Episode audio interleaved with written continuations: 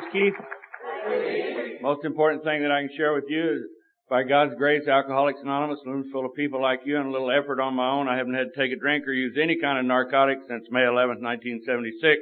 And for that, I'm especially grateful. You bet. My home group's a dog on the roof and, uh, it's 44 years old. I didn't start it. I'm not, uh, you know, the oldest member of it. I'm just a member in good standing of Alcoholics Anonymous. That's my home group. I went there when I first went to AA and I'm still there and uh, I'm grateful for my home group. Uh, my wife uh, Sue uh, and I were uh, asked to come and participate on your program, and uh, really grateful to be able to do that. some guy with a bunch of ribbons told me that Sandy Beach is stranded in Atlanta, and I said, well, next time he calls, well, tell him that don't worry, Sue will talk for him tonight, and he'll be here.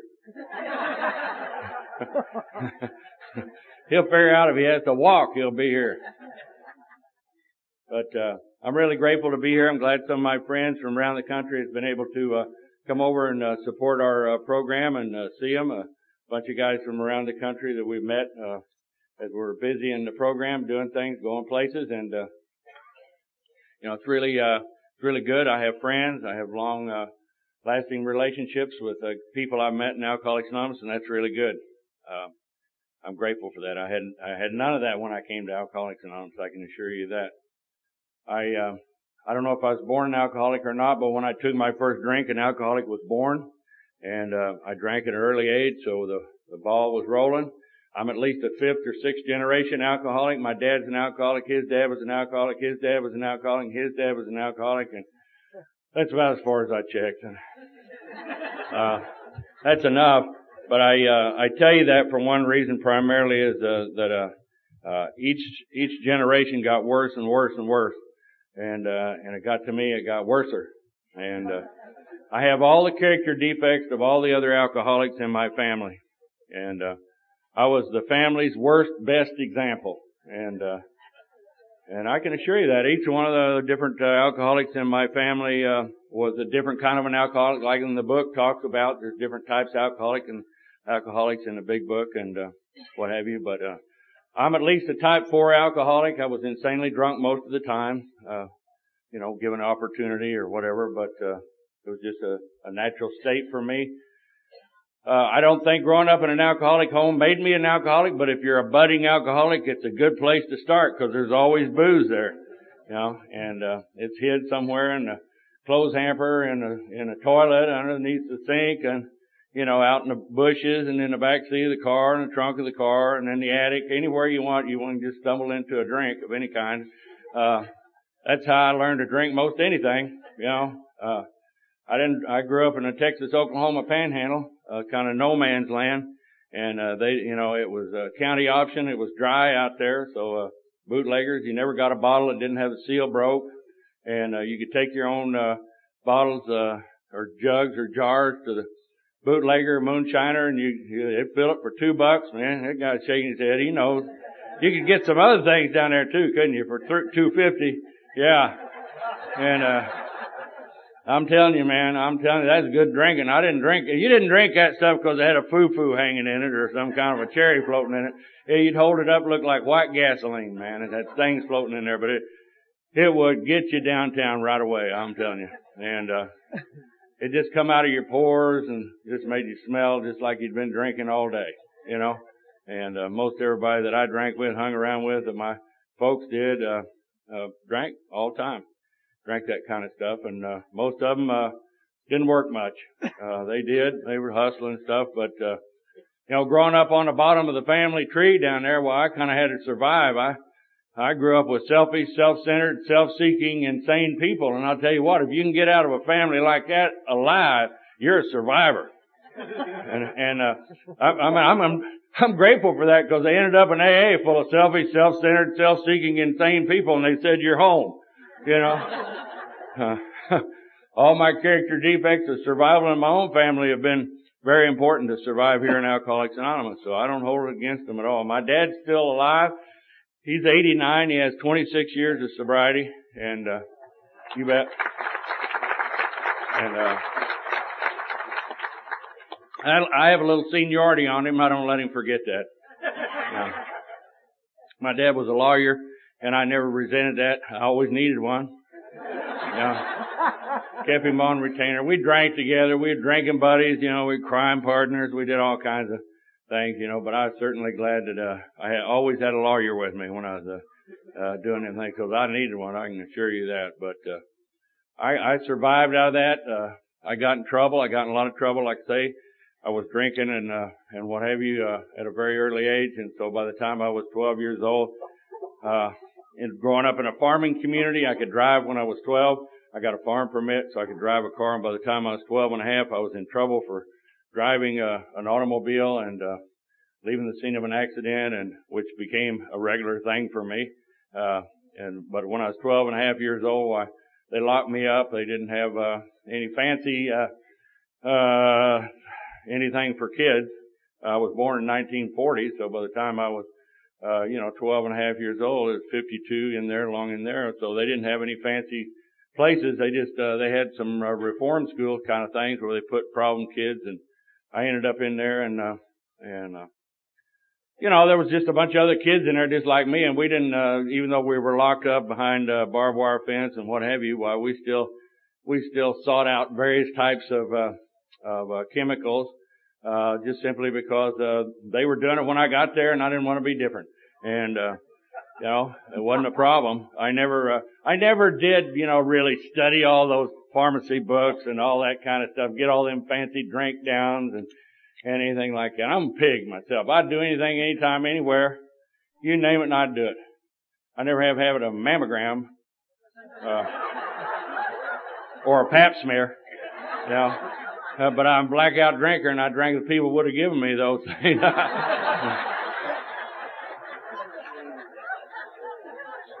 but I, uh,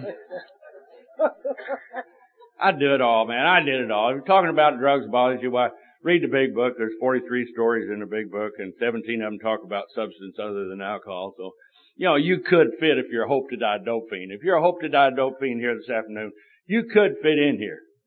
If you lower your standards just a little, you know. But I used to smoke a little weed, drink a little beer, and then I'd smoke a little weed, and then I'd shoot a little speed, and then I'd snort a little coke, and then I'd drink a little fit, whiskey and forget what it was I was going to do. I couldn't remember, you know. I, I did it all, you know.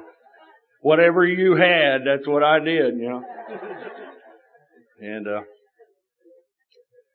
while I was in there, I started a little, uh, some, I started some abandonment issues, you know. Women, well-meaning women would come along and, uh, promise me everything if I'd sign on that little piece of paper and then they would, uh, annul me. And, uh, yeah. yeah, I didn't know. I didn't care. I, you know, whatever. I was a, it was a boring afternoon, so I got married. What the hell? Uh, but, uh, I was enhancing my income a little, transporting some non-habit forming outside issues, and, uh, uh, and I had a hit and run, uh, and there happened to be some burlap bags in the trunk, uh, of the car that I borrowed. Uh, uh, I never borrowed a car, but what it didn't wreck it for you, you know? And, uh, anyway, I was down in Fort Worth, Texas, and, uh, they kind of frowned on that. Back then, if you got caught with a one roach, one marijuana cigarette, you did 25 to life. I thought, that's the stupidest thing I ever heard in my life. I'm not even going to live that long, you know? And, uh, but they frowned on it. As a result of that, why I had to, uh, do a little time down there.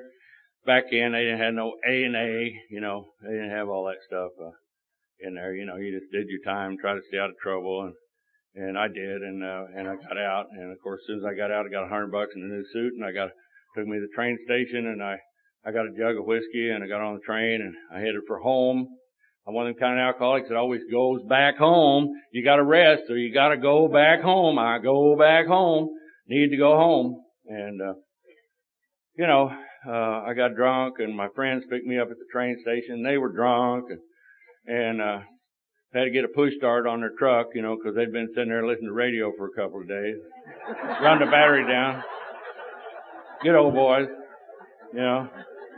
And, uh, oil and goose and we got us a, we got us a run at it and, uh, head down for, they said there's a big dance down on Wolf Creek. So we headed down there, got in there about midnight and, and uh, I wanted everybody to know I was home, and uh, so I started to fight, and uh, fight got out of hand, so I had to hide.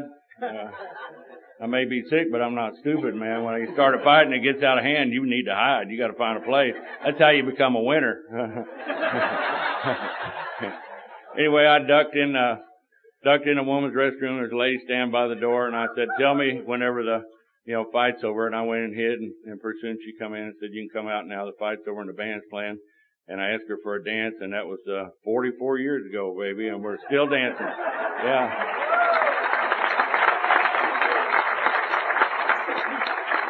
Yeah, we're soulmates. We figure we stay together and give two other people a rest, you know.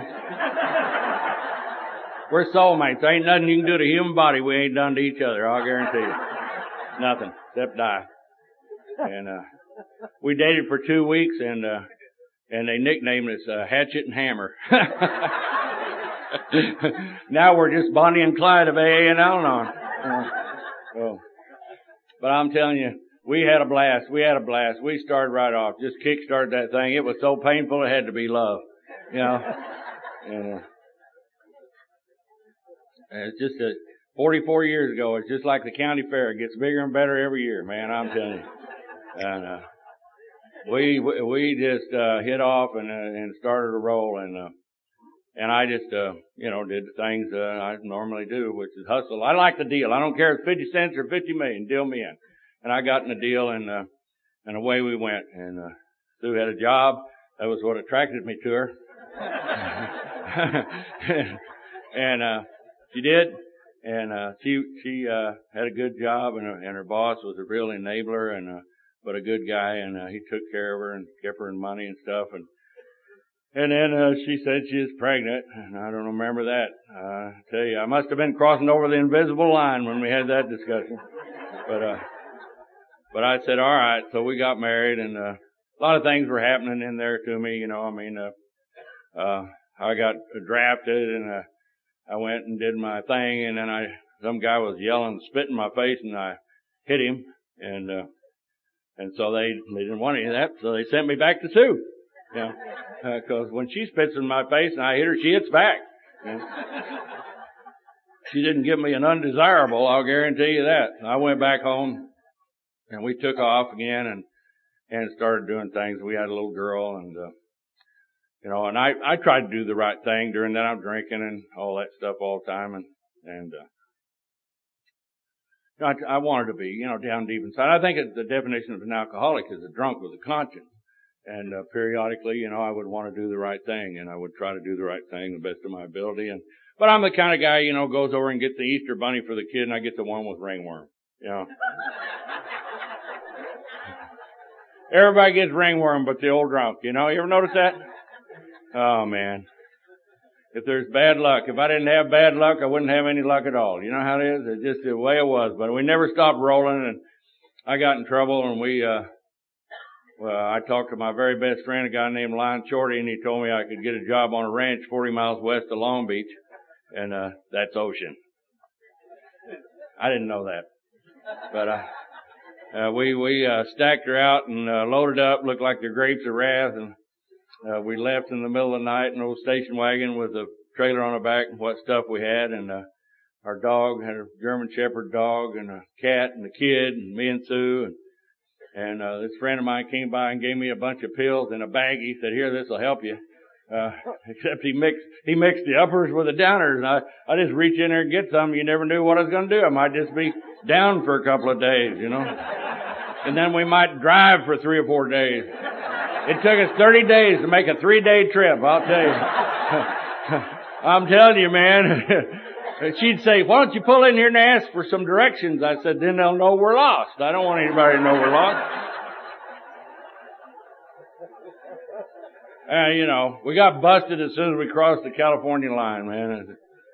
Because uh, she was hanging out of the car, you know, we didn't have no mirror on the right side of the car. I knocked it off, and so her job was being a rear view mirror, you know.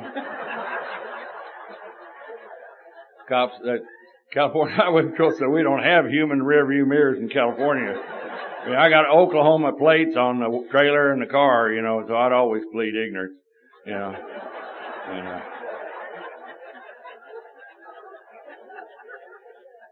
the biggest awareness I had when I went from Oklahoma to California was in Oklahoma you could drive with an open container. You know, you, as long as you wasn't too drunk to get out of the car where you, you could drive with an open container. And boy, when I got to California, they don't like that at all. Uh, I, uh, had some change. I've got a drunken uncle got me a deal on a house. We moved in this house. A bunch of hippies living next door on one side and a motorcycle gang on the other side. You know, just like old home, man. You know, wherever I go, there I am, and I'm the first one to get there. And I, you know, we attract sick, attract sick. So I found a deal and moved into this house and set up a little uh light housekeeping and uh you know, I went off and went to work in the oil fields. Uh guy told me I could he gave me a job in Louisiana working offshore, so I went down there and worked a while and then I'd come back and then I went to Alaska and uh I remember I was on a rig in Alaska. I was working derricks and uh I know there ain't no oilies in here. Any oilies in here? Anybody know what a rig is? Yeah. Well, it's tall and it's way up there and it's windy. And in Alaska, it's real cold up there. And, uh, and they run a block down, a plane flew in, and I yelled down there and said, I need to come down and get my coat. And I came down off the blocks and took three steps towards that crew plane and guy says, where are you going to get your coat? And I said, my coat's in Amarillo, Texas.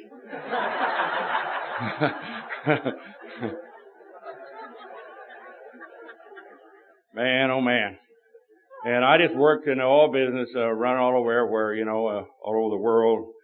You know, we drank, everybody, you know, covered for each other and this and that and the other. I'd run back in home and, and, uh, hang around there for a while. The hippies, they next door were dropping acid, taking their clothes off, laying in the front yard naked, watching the sun come up and go down. You know, that kind of interesting. I'd never seen nothing like that before. You know, and uh, well, we just got sicker and sicker and sicker. I'm telling you, just sicker. You, then it it never gets better. Then it, it, just gets worse. I remember when it cost 50 bucks to get out of trouble, then 500 bucks to get out of trouble, then a thousand, then 5,000, you know, and, and I'm just whipping and riding. I'm just bashing and slashing and it's just, I'm a violent drunk. Violent. I don't know why. Cause I was scared, I guess. I, there's two things that made me violent back then as I see it. I was scared and I did a lot of speed. That's a bad combination. You know, and uh, but it enhanced my drinking. See, and uh, but but when you're running with violent people, uh, everything's violent around. It was like a combat zone all the time, and uh, we never had a fight in our house, but what somebody wasn't, you know, fighting for their life. It was just, it wasn't no temper tantrum, you know. And I had all these crazy guys in there. We just have fights, and they'd go out in the street and we'd go to restaurants and have a fight in a restaurant, and just beat the hell out of everybody and roll on out the front door, just Oh man, and the Sue, Sue, violent, fight, fight, kick, slash, hit people with her shoes. Had them little funny marks on your head from the heel of a high heel shoe. My guy, guy said, what happened to you? Said, you look like you got in a fight with a hammer, you know, and, uh, crazy things. It's had all them claw marks all over you from the fingernails, you know, claw you. I, that ain't fair. no. That ain't right. You know. That's hard to explain. And I, you know, people say, "Oh, I never hit a woman." I'll tell you what, you never hung around the ones I hung around. well, I'm, hey, he knows that. I'm telling you, they fought. They just punch you and kick you places, and it ain't fair. Terrible. I mean, but we were young and we healed quick, you know. And uh Sue'd do crazy stuff because I'd try to get her drink, she couldn't, she'd throw up. You know, and, uh, I'd have about eight, ten guys in there in the living room drinking and she'd run through the house naked. And, uh, people say, who was that? I said, well, I don't know. I asked her later, I said, why'd you do that? She said, cause you never pay any attention to me. Anyhow, I ended up in front of a judge and the judge was talking to me about me and he had the right guy. And I'd forgot what I was in there for because I ate my booking slip. And, uh, and so he said, uh, well, uh, we're going to put you away. And back then they just started some kind of a court card thing or what have you. And the judge was in AA. And I didn't know that, of course. But I was sitting in a, in a hallway chained to a bunch of other guys and some guy came along handing out, uh, Alcoholics Anonymous pamphlets, little pamphlets. I didn't know what it was. I was doing B and B myself. But I, I may be sick, but I'm not stupid and I took that pamphlet. I might need it later. It had something to do with rehabilitation and I, I needed something. Cause I got in front of that judge, he slammed that thing down, said three to five, and I held that pamphlet up, and he said, oh, you want to go to AA? I said, ha. I had some people in jail that I owed money to. I did not want to go there. I didn't know where the AA was, baby, but I knew that I didn't know, so I would take a chance. See? And so they had a guy come and get me named Ivan Miller. Ivan Miller was sober 25 years when he came to get me, and he looked like he's drunk that morning.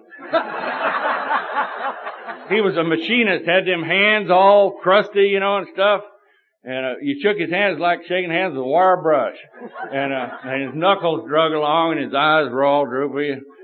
Said, "I'm Ivan." I said, "The hell you say?" You know. I was hung over. I had I'd been in a fight, and the guy hit me upside the head with a crescent wrench, and I'd spent uh, Friday night in a jail ward on a gurney and got my ear all sewed back on. Had this big old bandage on my head and a you know blood-soaked ear muff and and uh, no underwear, no socks. Traveling pretty light, you know, no identification. I figured, well, they know me here. I don't need to have any identification. You know.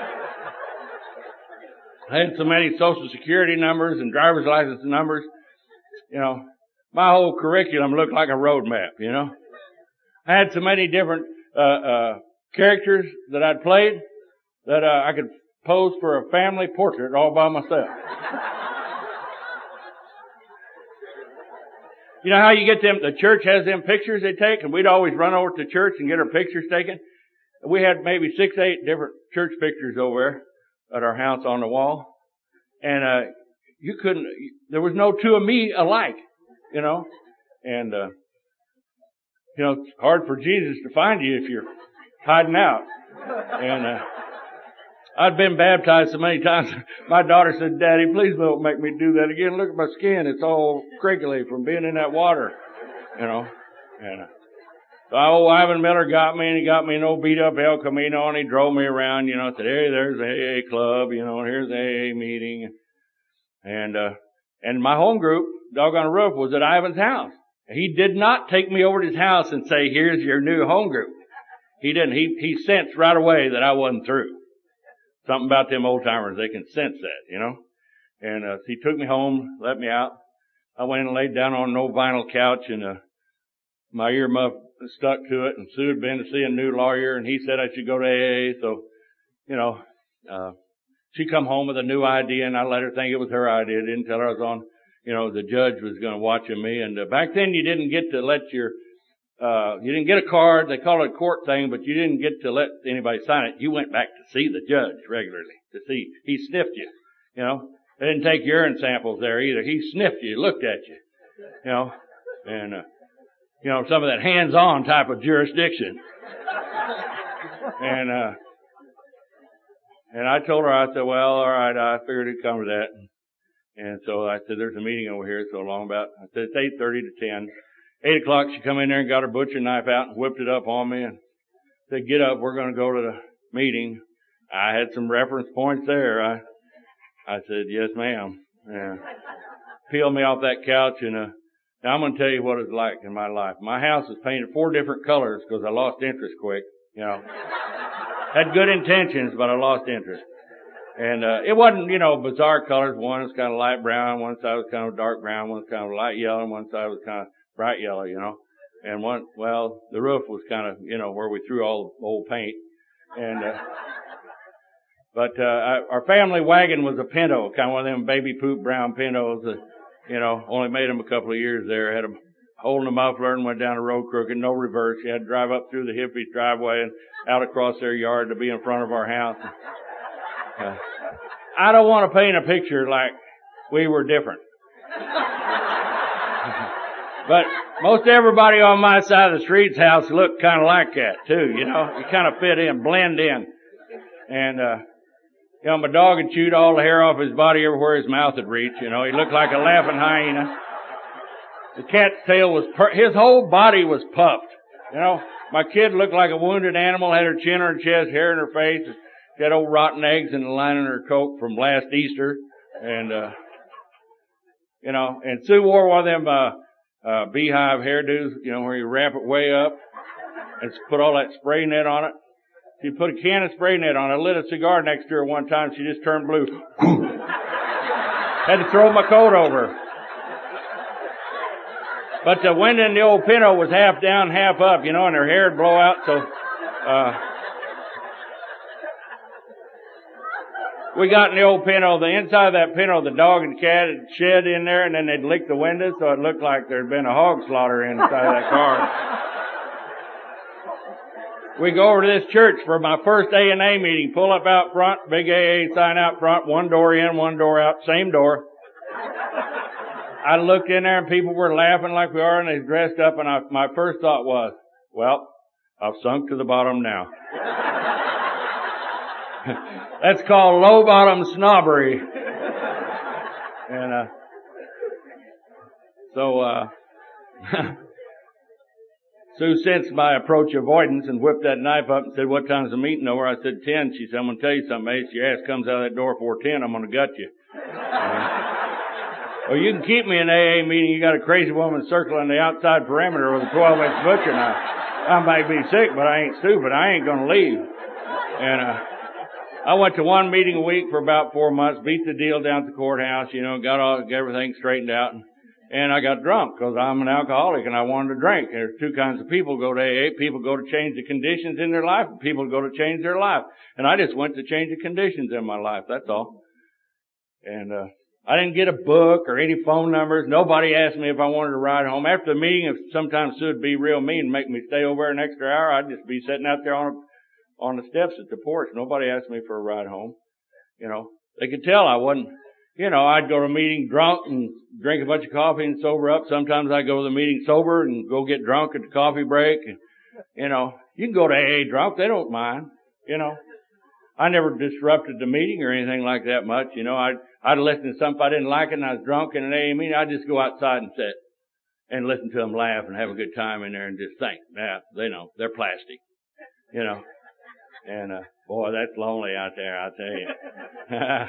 and it gets worse. It don't ever get better. And, uh, you know you're a loser then. There's nothing worse than having a head full of AA and a belly full of booze. You know you're a loser, man. You know. Low self-worth. What do you mean, man? You know, depressed? Nah, I give depressions. I don't have them. Yeah. when you're a loser like that, you give depression. I tell a guy, you go drink, you'll end up like me. You know, oh, I, I'm telling you.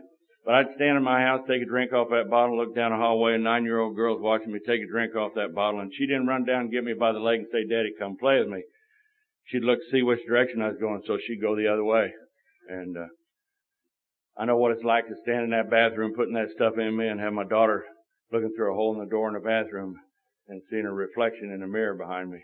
And, uh, you know, I, I knew beyond a shadow of a doubt this thing's got me. I don't have it. I knew that what I was putting in me had me. I knew there was something screaming two inches behind my belly button. I don't know how to stop this thing. Don't you understand? I don't want to be like this. But there's something inside of me that made me index and pick it up again, pick it up again, and pick it up again. I did not understand the phenomena of craving. See? I had a disease. I had a phenomena of craving. An obsession is an idea that overpowers all other ideas. And we can only afford one obsession at a time. And I had an obsession with alcohol and whatever went with it. I know what it's like to have the only money in the house is in my daughter's piggy bank. I crawl on my hands and my knees down the hallway and go in the room where my daughter had her piggy bank and drag her piggy bank out up from underneath the bed and break it. And uh, the alcoholic ego. I'm separating the pennies, nickels, dimes, and quarters because I ain't gonna be showing nothing but silver when I go to the liquor store. The connection's out and that little girl hiding in the closet behind me watching me steal her money. And the best uh, daddy I could be that day is let her shoot out behind me, uh, without, uh, you know, inflicting any more pain. I know it's like to come in off a 10 day run and I'm in a blackout and I laying on the couch with a nine shot 22 laying on my chest and my daughter brought a dog, stray dog in there and I come to and that dog's licking my daughter's face. That dog can love my daughter more than I can love her and I shot the dog right in front of my daughter. Killed it six inches from her face and her mother standing six feet away. And nobody said anything because if you show any kind of weakness, you're next. See, that's terrorism. You want to know what terrorism is? That's alcoholism. And if you ain't been there, baby, just keep doing it and you'll get there and then some. Maybe some of you are the kid in the closet. I don't know, but I hope you don't do that to your kid. But that's the way it's gotta be. It's gotta be. That's my story and that's where we took it. We took it that way. We took it to the point where we had no running room. No running room. Nowhere to go. We ran out of friends and enemies at the same time. There was nobody to call and uh, nobody wanted us. A 12 year old child was comforting her mother. A 12 year old child was the only adult in that home. The only person. But by the same token, like I said before about my family, a 12 year old child is the only thing in that home out of three people that had God consciousness. There was never a time in my worst drinking, in our worst insanity, that at least somebody in that house had God consciousness. And that's true today. In our family, there's three of us. And, and always one of us in God consciousness. The only God consciousness was in that home was in that little girl. And I know that today. She does not hold it against me because of what I had to do and she still goes to meetings of Al-Anon because I'm the alcoholic in her life. And she is a survivor because she came through that and grew up there and got out. But at that point in time, we didn't understand. We had no idea what was wrong. I did not understand the phenomena of craving. There's well-meaning people in Alcoholics Anonymous who will stand at these podiums and tell you that the main problem centers in the mind. Do not forget, it's the drink they pick up and put down their throat that gets them drunk, not the thought. It is a threefold disease. Physical, mental, and spiritual. And I can assure you that a lot of people take things out of text. And I share this with you because I am the type of an alcoholic that the phenomena of craving is much stronger than the mental thought I've ever had. And the phenomena of craving kept me drunk for years. And I didn't understand why. Only by understanding the phenomena of craving was I able to forgive myself and understand that I had alcoholism, which has a phenomena of craving. And I can assure you that today, standing here right now, the animal's in the cage, but the door's not locked. And I can pick up any time, anyway. Comes at me all the time. And I knew not that information. And no matter what I did in Alcoholics Anonymous, I still didn't understand and I had to go to the point. My last deal, I ran a deal, tried to get some money. I was in debt and, uh, it didn't work out and I got in more trouble. And so I came back to AA. Back to AA. If you keep drinking, you'll come back to AA. Back to AA. If you don't die. And I had to go back to AA. The difference was that when I came back to AA, they detoxed me. I mean, detoxed me. Nothing. Nothing. They detoxed me completely. I said, how about some hard candy or maybe a Valium or two? You know? said, no, eat a banana. You need potassium. You know? I'm so grateful that 27 and a half years ago they didn't diagnose me with something else. They said, you're a sorry, no good drunk. And we've got a solution for you. But first you have to quit drinking and using and they detoxed me. They put me in with 39 other people and, and I walked three steps and laughed, walked three steps and cried. And I sniveled and pleaded and begged and nobody paid any attention to me. Give me a banana. Have a banana. Shut up. I was angry. I was angry and, uh, just full of crap. And I, I didn't come to that AA detox and have the burden removed. I wanted to drink and use all the time. All the time. Anybody else have me? How are you doing? I said, I want to drink. That's how I'm doing. But I'm not going to right now. And, uh, they said, well, you only have to do it one day at a time, and I knew they were lying. Don't give me that one day at a time crap. I know this is forever. Yeah. At 11 days detoxed, I detoxed again. I, I, I, uh, come off of something else, man. I, I was doing pretty good 11 days and at 11 days, uh, uh, you know, I detoxed again from something. I just had to screaming Mamie, you know, ding a ling a ding dong ding dang ling long. I'll tell you, baby, I was going. I'm telling you. And, uh, I don't ever want to forget that. I don't ever want to go through that again. I've had some resentments. I mean, really resentments in sobriety. But I'll tell you what, I just think about detoxing and they just kind of flatten out. You know? just kind of flatten out. And, uh, you know, everybody left me. I owed all this money. I owed these people a quarter million dollars. I had stuff I'd stolen and hid and I couldn't remember where it was. And I had a house I bought for 20,000. I owed 150 on it, you know. Built about six patio covers, you know. And, uh, Aetna and, fi- and uh, Aetna and Navco Finance. I was a gold card carrier where I owed each one about fifty, sixty thousand dollars, carrying about nineteen percent interest on that good money. Had nothing to show for it. Nothing. Nothing. And, uh, you know, these guys came in there and, uh, they were from a hospital institution, uh, uh, you know, they had a, have, in California have called H&I, hospital institution people, pe- volunteers who go in. These guys from AA came in there, a little guy named Rotten Ron came in and, and, uh, he was just so happy and, and he just, I just, I just, I just so happy. I said, uh, so, so what? He said, well, I'm your new sponsor. I said, I hate you. I wouldn't even drink with a guy with like you. And he says, that's alright, I hate you. I hate everybody though. And so, uh, he was my new sponsor. and, uh, my last day in detox, they put 39 of us in a circle and they let us take each other's inventory because we was about to get out of there. And so, uh, funny, I got a sense of humor. They started on the other side and went around. It, all 38 people said that I was going to drink just as soon as I hit the street. Gave me my first AA resentment.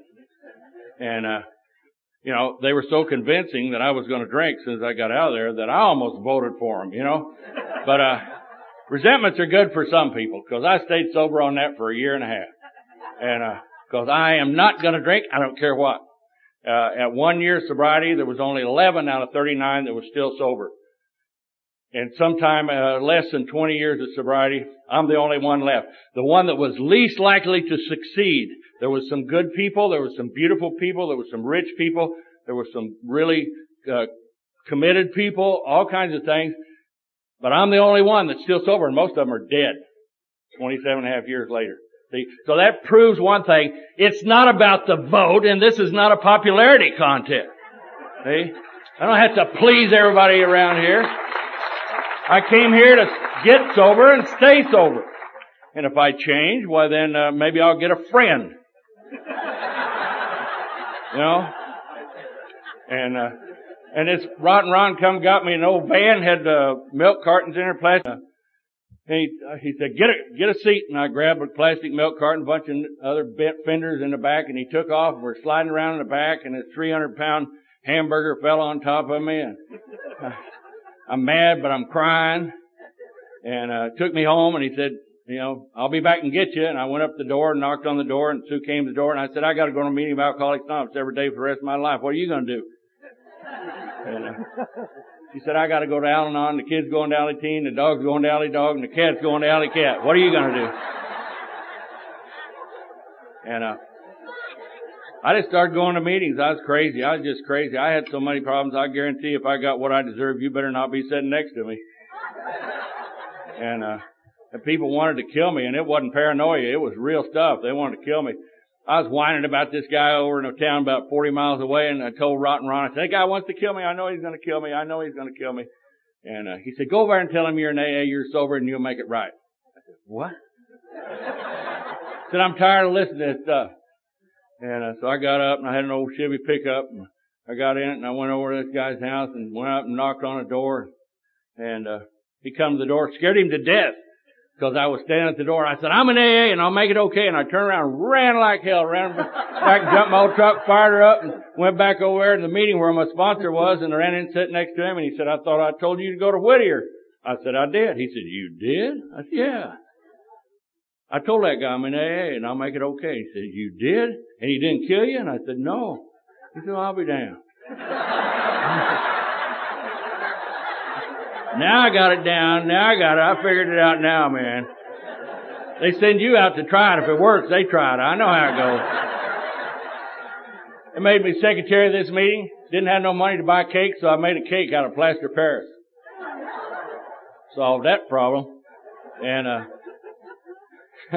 I standing in that meeting one day and this weirdo come up next to me, wasn't short enough to be a midget, tall enough to be a man. Weird guy, had hair everywhere, had this old hat on and had a pair of shorts on. He painted his feet black so it looked like he had socks on so he didn't have to do laundry.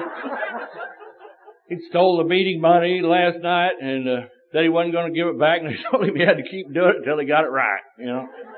And, uh, I said, what do you want? And he said, will you be my sponsor? And I said, oh man, come on. And I went over to my sponsor. I said, see that guy over there? I said, he asked me to be my sponsor. I'd be his sponsor. And uh, my sponsor said, yeah, I know. I sent him over here. Get over here and take care of him. I thought, what did I ever do to you? Get over there and get that guy. And I got him in my old car and away we went, started going to meetings. He started running all this sick stuff. Hey, how about this? And he'd tell me something sick, sick, sick, sick, sick. And then lie a little bit sick.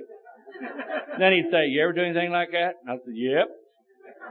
I had to lie a little bit just to get my sick stuff kick started so that I could be as sick as him.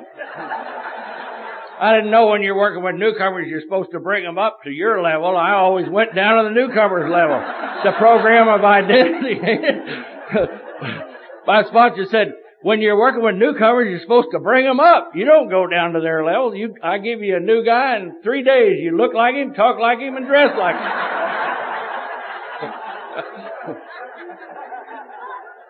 Got that guy. We went through the steps. He showed up in my house, you know, and he, we went through the steps and, uh, he couldn't read and he talked and I wrote.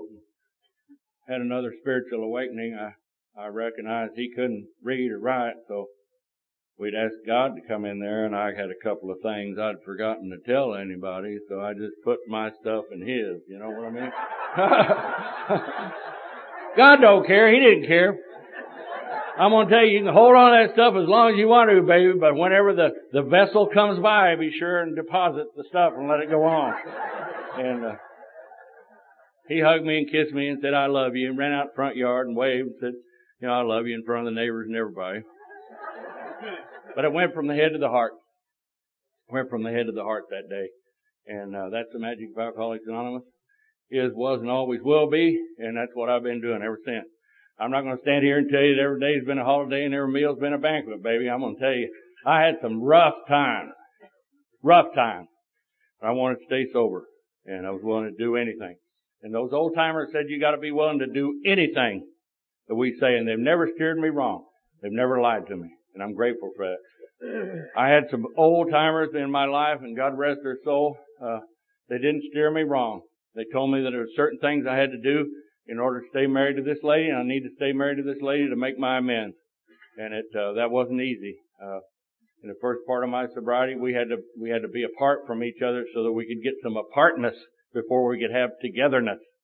It's like aloneness and loneliness we had to get some apartness, and I'm grateful for that. She got in a program Al-Anon. Our daughter went right to Alateen because I said everybody in this house got to have a program, and if you don't get one, why move out? And she didn't have any place to go, so she went to Alateen, and I'm grateful. And uh, you know, I'm grateful for that. And uh, about a year and a half into her Alateen program, she came home one day and she was lit up like a Roman candle. And a little girl come in there all ragtag and uh, asked her to be her sponsor. And uh, Simone was uh, lit up. And she went right from Alateen into Al-Anon. Very busy, very busy person. Has never, Sue and Simone and I have never had any vacations from the program. We've never had any time off. We've never gone for anything else but this program. We've never used anything else but the steps. We have never used anything else because I don't want anything else. I tried everything else before I got here. See?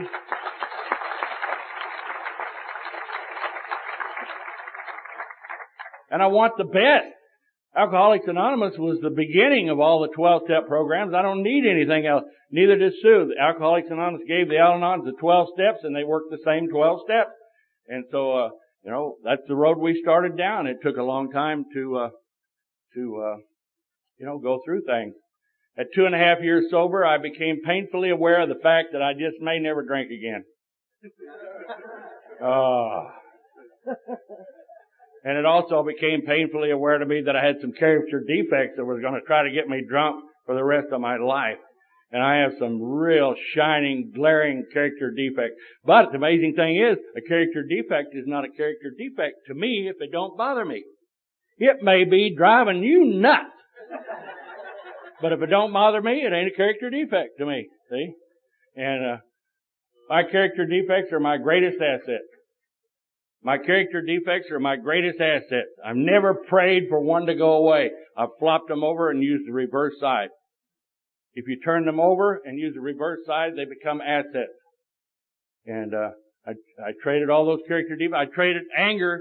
I, I, uh, I knew I couldn't, uh, hit anybody any, anymore. That anger violence had to stop and I haven't hit anybody or any kind of violence since May 11, 1976 because I turned it over and it became energy. I set up the chairs, I cleaned the cups, I went to places, I, you know, worked around the house and did all kinds of things. It was energy. Anger was energy to me and I turned that into an asset. I got involved. I was involved with the, the group, the group level. I started going into prisons and, and, uh, in very early sobriety, I lied when I had six months and said I had a year and we started going to prison. And, uh, and I'm grateful for that. I go into prisons all the time and, uh, actually I'm more comfortable in there than I am in a room like this. I really am. And I, because I have identity, I'm not afraid of it.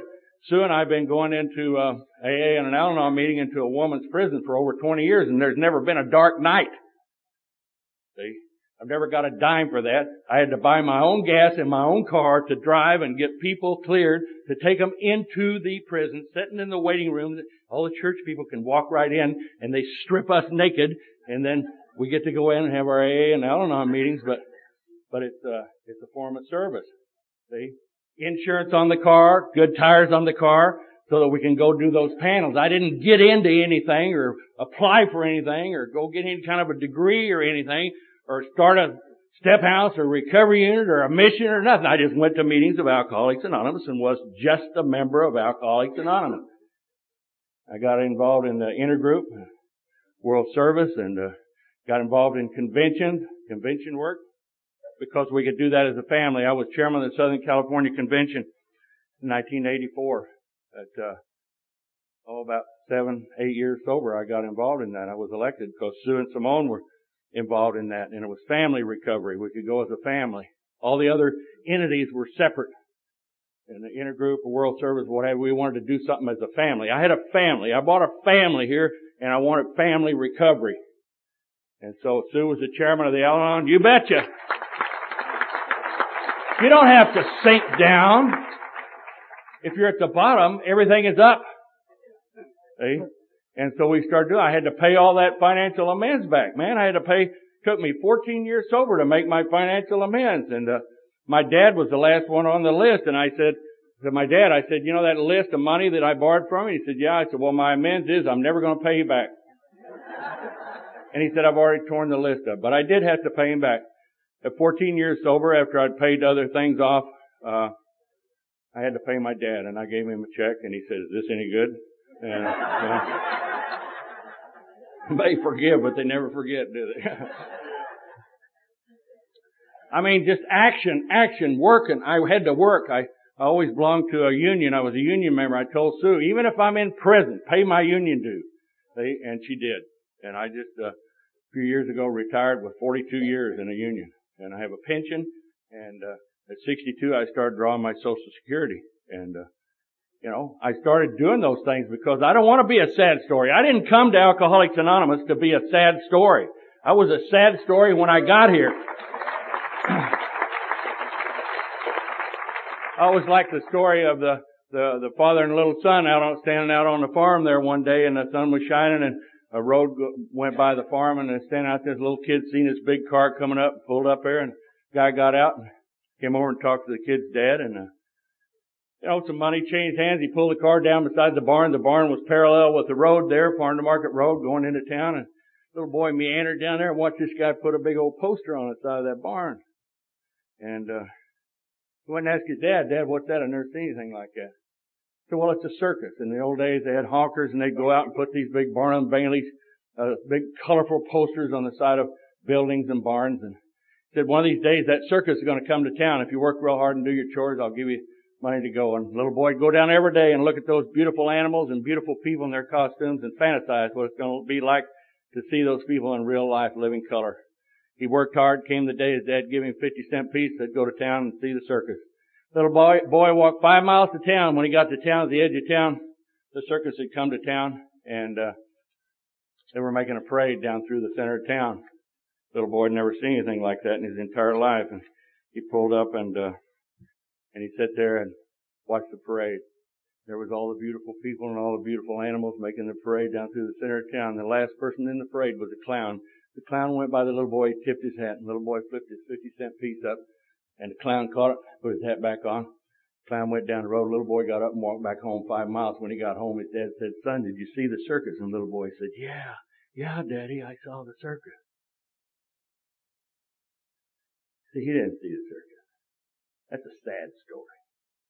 See, he just saw the passing parade. Alcoholics Anonymous is a passing parade of people. Passing parade. It's just the way it is.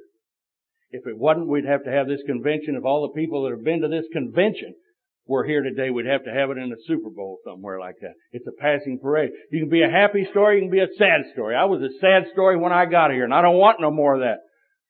I hung around with the winners. I hung around with people when they got up podiums like this and talked. I wanted to know how they treated their kid. I went to their house. Soon I went to Chuck and Elsa's house. We went to those people's homes and, and saw what they were doing and asked them, see, what to do and how to pray. We had to get on our knees and pray. We had a big argument over which side of the bed. You know, well, I'm the man. We pray on my side, you know. And, uh, no, we get at the foot of the bed. See? We had to walk back through all the rotten, dirty things we did to each other. And, uh, it takes time. It takes time. Eight years before my daughter and I could, eight years sober before my daughter and I could sit next to each other and, and know that everything was okay. But eight years is not too long to wait, man. See? That's not too long to wait. We have a good life. I just went to meetings. Uh, ten years sober, uh, five years sober. I had a fifth year birthday. We had 360 people came to that birthday party. Huge party. Everybody brought gifts, bearing gifts to the great one. five years sober, my ego was so out of whack. You could have just pushed me over the pin. And I love the old timers that just wait. They wait. They're so precious. They wait till you implode. You know. That was in May, and on July the 4th, we sat in our house with no friends. I had alienated ourselves. We were still going to meetings, but we had alienated ourselves from May till July. We had alienated ourselves from people because I didn't get an engraved invitation to a 4th of July party. You know, and Sue sat on my lap and said, baby, this is like it was before. I'm going over to so-and-so's house, and I followed. And, uh, I had to really, you know, change some things, some attitudes attitudes because at five years sober, I could see me rocketing into, you know, all the things. I'm catching up. I'm getting it. I'm, you know, I'm going to get all the things I didn't have and I'm going to pay all the money back. And, oh man, just all those thoughts, see? And I'm going to meetings all the time and at nine years sober, uh, at nine years sober, uh, the FBI came to see me. God, as I stand here, my brothers came to see me and uh, that was because they they were after me. uh, not because it's something I started doing in sobriety. It's something I never quit doing when I sobered up. I'd been involved with organized crime for over 20 years, uh, and uh, I fit the profile. And uh, at nine years sober, while they took all the files, everything out of our home, you know, my wife and daughter standing there, and I went to a meeting, and they didn't take me, and uh, and I uh, I had to go before a federal grand jury hearing at nine, ten years sober, and uh, I had to go to an old timer and say, you know, what is rigorous honesty? I ain't never dropped a dime on nobody. And you know what he said? Keith, don't answer the questions that aren't asked. Don't answer the questions that aren't asked. I'd always say, well, I was there with you and you were there because of me and we were there together. And, uh, to justify my behavior. And uh, the first time in my life, I had to, uh, you know, I had to stand up for my own uh, wrongs. I was wrong. I was wrong. I went back and inventory and I saw that, you know, if I came in Alcoholics Anonymous and quit doing these things, and then my character defects flared them back up and I started over again, eventually I'm going to convince myself that I'm not an alcoholic and I'm going to drink again. But if I came in Alcoholics Anonymous and I got character defects, bad habits, things that I'm doing, uh, then I, I can stop it if I don't pick up again. See? I can stop if I don't pick up. And I had to let go of these things. And it was just like a 10 year sober. It's like, oh God, I'm going to have to quit doing things the rest of my life. I mean, quit doing things. And Sue said, You're not going to turn into a wuss, are you? I don't think you need to worry about that. I had to make some new kinds of amends. At 10 years sober, I had to make amends and say I was wrong for doing that and I will try my best not to do that anymore. Instead of saying I'm sorry and can we negotiate. See? And I did that because you were wrong, you know. And I had to make those kind of amends. It was just, and I had uh, 10 years sober, I sponsored 63 guys. And when I got indicted by the federal grand jury, they all left but one. The rats left the ship like it was sinking. And every one of those guys that asked me to be their sponsor because I bought ice cream after the meeting left me. And the only guy that stayed was a guy that was so new and so crazy he didn't know anything was going on except what was happening in his life. yeah and uh, he was a pool man, and, and uh, we had a pool, and we decided to acid uh, wash the pool. We acid washed the pool so much that the rebar came through. you know, we, we ruined the swim pool, but we didn't swim in it anyway. Uh, we sold the house and went somewhere else. You know, got to move on. And uh, I got through that. I got through that without incriminating anybody else. And I figured they're going to take me in there and, and treat me like a stool pigeon, and everybody's going to, you know, come down on me. But I got through that. I did not have to, I, I remember I, I was telling Sue, I've got to go through this. It's just part of the deal. I lost a good job, all kinds of things. I went from 250,000 a year to 16,000 a year. That's a social shock, folks. hey. I went from Rolls Royces and new Mercedes and all the toys down to a wino car, an old Plymouth four door full of alky newcomers going to meetings. I mean, the Rolls Royce was full of newcomers too, but I was comfortable in that old Plymouth going to meetings. And, uh, you know, I remember sitting there and uh, telling Sue, you know, they're not going to take away my dignity. I have worked too hard. And when you're 10 years sober and going through those things, it's hard to determine the difference between self-worth and ego. How do you know the difference between self-worth and ego? The ego is a, an energy driver. I'll get through this. And then the self-worth is like you know, what's going on here? But I know that every surrender that I've had, every surrender that I've gone through, the ego had to be deflated. And the ego would be deflated, but the self-worth never went back to the point that it was when I came in here drunk.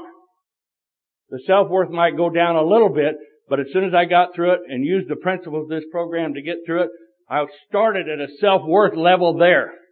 See? And I could build it up. And those are words that we use for self-worth and you know, all those kind of things. But I'm talking about being able to hold my head up. I'm talking about walking down the street and I don't have to hang my head in front of anybody. I'm not ashamed of anything. I'm talking about a, a level of prayer and meditation that's just deeper and more uh, conviction inside of me. See, when I came here, I didn't understand. I remember standing out after a meeting and uh, a new guy was standing there and uh, and he said, "I don't understand this God thing." And I'm standing in some clover you know, in a yard, and I reached down and I picked up some couple of pieces of clover, and it looked like a four-leaf clover that I picked up. And I, I, I held it to him, and I looked, and I newcomer, and I was new, and I said, "Look at this. If there's no God, explain this." And the guy goes, "Wow." You know that guy's still sober today, and every time I see him, he says, "Man, man, when you show me that clover, I believed in God from then on." I thought, "Gee, I wish I had him." You know. but I, but there was explained, unexplainable things happen. Forgiveness. Forgiveness of my family, my wife and I. We fell in love with each other because we went through these things together. We went through menopause together. You want to bond love, go through menopause. Yes! Try that on. Yeah. I mean, both of us went through menopause. And, uh, man, you know, I'd call my sponsor every morning and I'd say, all right, checking in. He said, pray that you don't commit adultery today. And then I'd call him at night and he'd say, pray that you don't, and thank God you didn't commit adultery today. Every day for day in and day out. And he'd say, you have to listen to her. She's entitled to say what she thinks.